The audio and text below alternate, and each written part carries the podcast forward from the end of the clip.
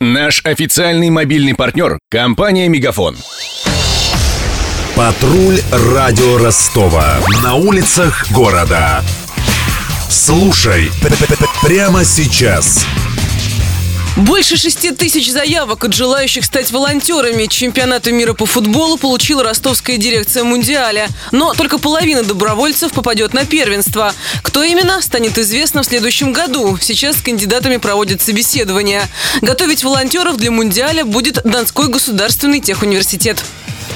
Подробности. Чтобы стать волонтером, надо сначала заполнить онлайн-анкету на сайте rufifa.com. Заявки принимаются до конца этого года. Кандидат должен быть совершеннолетним, на продвинутом уровне владеть английским и желательно иметь опыт. Самые высокие требования предъявляются тем, кто хочет работать с командами-участницами Мундиаля. Волонтерам предлагают на выбор несколько направлений. Размещение и сопровождение гостей, работа в медчасти и фудкорте, контакты с прессой. Добровольцы будут дежурить в аэропорту, на вокзалах и в центре города, сопровождать в транспорте и проводить обзорные экскурсии по городу. Волонтеров можно будет узнать по яркой униформе, символикой чемпионата.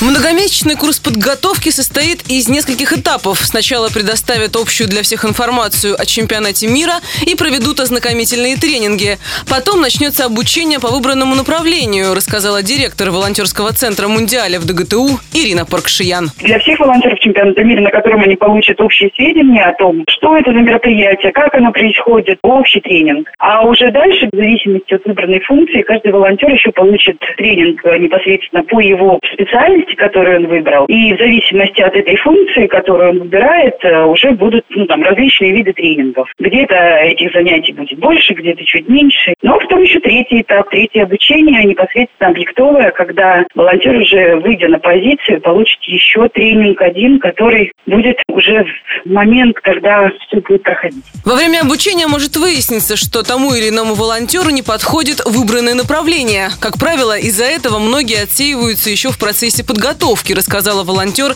Гера Саркисян. Она работала добровольцем на Олимпиаде в Сочи. Нужно было постоянно ездить на обучение в другие города. Нужно было проходить собеседование онлайн, доказывать, что у тебя достаточный уровень английского языка, проходить тест личности, помню, даже какой-то был. У меня еще был очень интересный этап, это тестовые соревнования, чемпионат мира среди юниоров по хоккею. Суть в том, что это было реально сложно. Я помню, как перед собеседованием у меня дрожали руки, я так жутко волновалась просто все очень действительно серьезно воспринималось, и я серьезно к этому готовилась. Думаю, что все, кто дошел до конца, были настроены точно так же. Организаторы крупных спортивных мероприятий в первую очередь отдают предпочтение кандидатам с волонтерским опытом. Также важны стрессоустойчивость и способность ориентироваться в любой непредвиденной ситуации, рассказывает волонтер Елена Фролова. Она участвовала в организации чемпионата по водным видам спорта в Казани. Ну, вот сложнее всего, мне кажется, наверное, сопровождение команд, как это по-другому называется, аташе. Особенно, когда нужно организовать команду, подвести к какому-то определенному времени. Иногда очень много сложностей получается в этом. Например, когда команда может просто не слушаться волонтера, да, когда есть установленные правила, например, как себя нужно вести.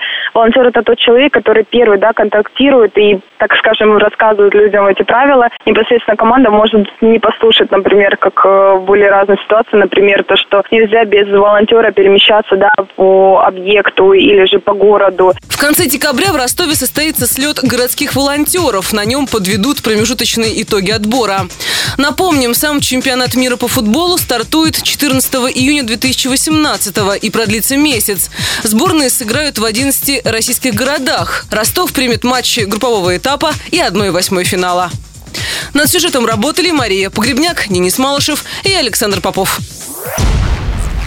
Патруль радио Ростова. На улицах города. Прямо сейчас. Телефон горячей линии 220 0220. Наш официальный мобильный партнер – компания «Мегафон». Сегодня вы не ответили на три сделки и пропустили шесть входящих клиентов. Пожалуйста, оставайтесь на связи, даже если вы покинули офис и даже если у вас нет офиса. Не упускайте свои бизнес-возможности. Подключите услугу «Виртуальная АТС» и получайте прибыль с каждым входящим. Мегафон. Бизнес по-настоящему. Подробнее на b2b.мегафон.ру